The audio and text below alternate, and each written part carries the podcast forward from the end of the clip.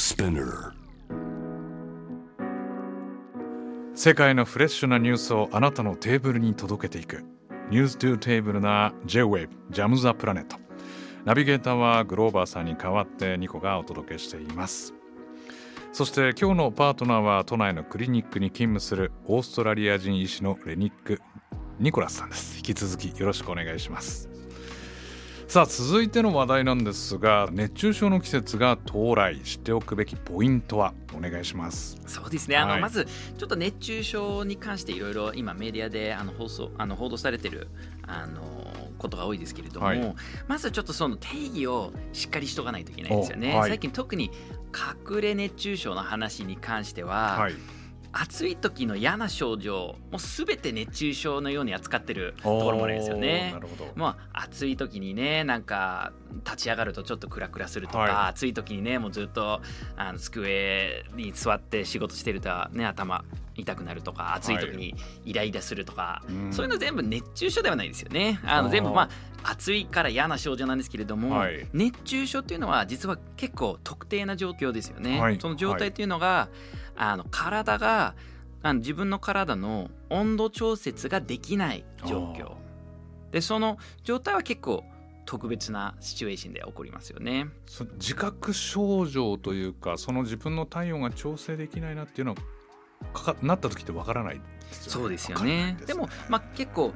あの特殊なシチュエーションでしか起こらないような状況ですよね。うん。基本的に人間の体というのは、まあ、大体37度あたりで、はい。あのキープするようにしてるんですよね。はい。で、まあ、ちょっとそれより、ね、気温が熱くなって、うんあの体も熱くなると、はい。じゃああの血液をねあの血流をこう顔とか、ねはい。手とかあの手足に流してあ熱を放出するとかあとやっぱり汗ですよね。はい。汗は本当に体を涼しくするためにはすごく強力なメカニズムですよね。うん。もうあの汗が蒸発すると一気にね扇風機が使ってる皆さんはすごく感じると思うんですけれども、はい。本当一気に涼しくなるんですよね。ね。それが温度調整ができないっていうことですよね、そうその温度調節がではいきてる時は、調節い、くら暑くてもいくら辛くても熱中症にはならないです。うん。だから私ねオーストラリアから来てるんですけれども、はい。もう本当40度を超える日はざらにあります。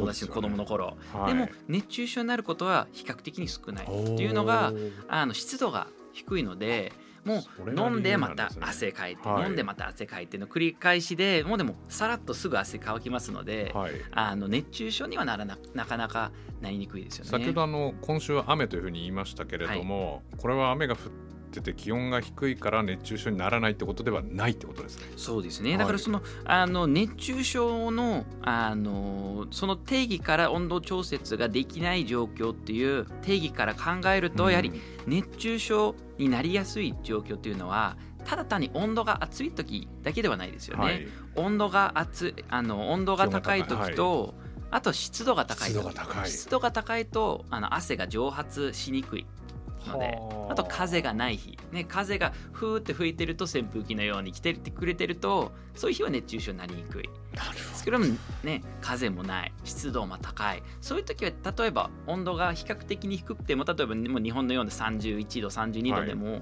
そういう時でも温度調節がちょっとあのししにくくなりますのでうん。私オーストラリア人としてねもうはい。日本の夏ほど辛いものはない、そうなんやはりもう本当に修行ですねじゃあそうね。35度とか、オーストラリア人はね結構バカにしてる温度なんですよね。もう35度なんて35度なんてね冬だよ大したもんじゃないみたいな、は でも辛いですよね本当に湿度が高いと、ね。あの汗が蒸発しないからはい。ね温度調節がしにくい。うん。でやはりあの、まあ、先ほどの言った温度、はい。湿度うん。そして風もあるんですけれども、はい。その上にとっても重要な因子は運動と直射日光。あ要するに体がねそのはい。あの熱をこう放出しようとしてるも、はい。ね、あの涼しくなろうとしてる時に、はい。運動によってあの激しい運動によってね自分で熱を新たに作ってるとそれはかなり逆効果ですようね。ん。あとはやっぱり直射日光によってね、はい。あの太陽からの熱がどんどん体の中に入っていく。はい。それを吸収していることも極めて大変ですよね。やっぱりその運動中あのオーストラリアはどうなんですか？あの学生時代運動中まあスポーツの授業で体体育の授業で水分補給とかはできたんですか？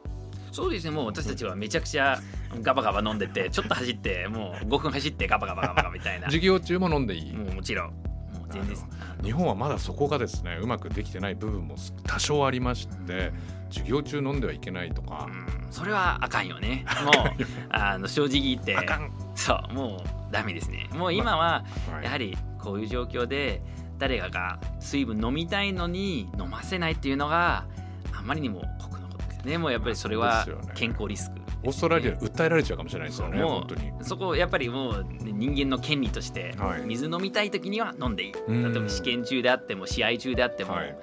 ね、水分補給が、えー欲しい時には命をつなぐものですからね。もう、はい。の飲ませてちょうだいって、思うんですよね。お水と、はい。あとまあ塩分ってよく言われますけれども、まあ、脱水脱水症状にならないためにははい、ぱり水を常に飲んでた方がいいんですか？それとも何かプラスアルファしてた方がそうですね。これはあの汗どのほどどれほどの汗をかいてるかによりますよね。はい。あの汗っていうのはやはりあの水だけじゃなくて電解質も結構入ってますよね。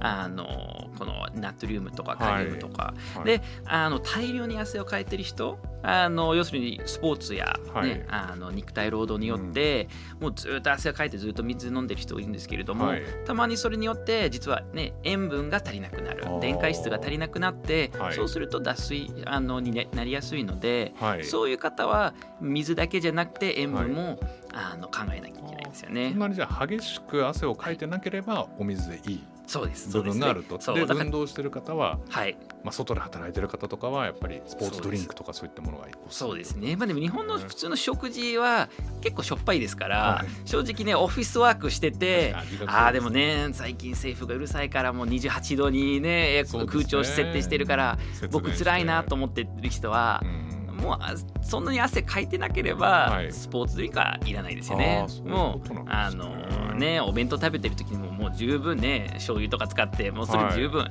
塩分取ってるので、血圧のためにはあんまり追加でガバガバスポーツドリンクは飲まない方がいいですよね。ただし、本当にまあ、名前通りスポーツドリンクですよね、はい。もうスポーツしててたくさん汗をかいて、ね、もう何リットルも何リットルもかいてるような人はやはり水よりはスポーツドリンクがいいかもしれないですね。ピクさんありがとうございまますたは梅干し。梅干し。いいですね。ね。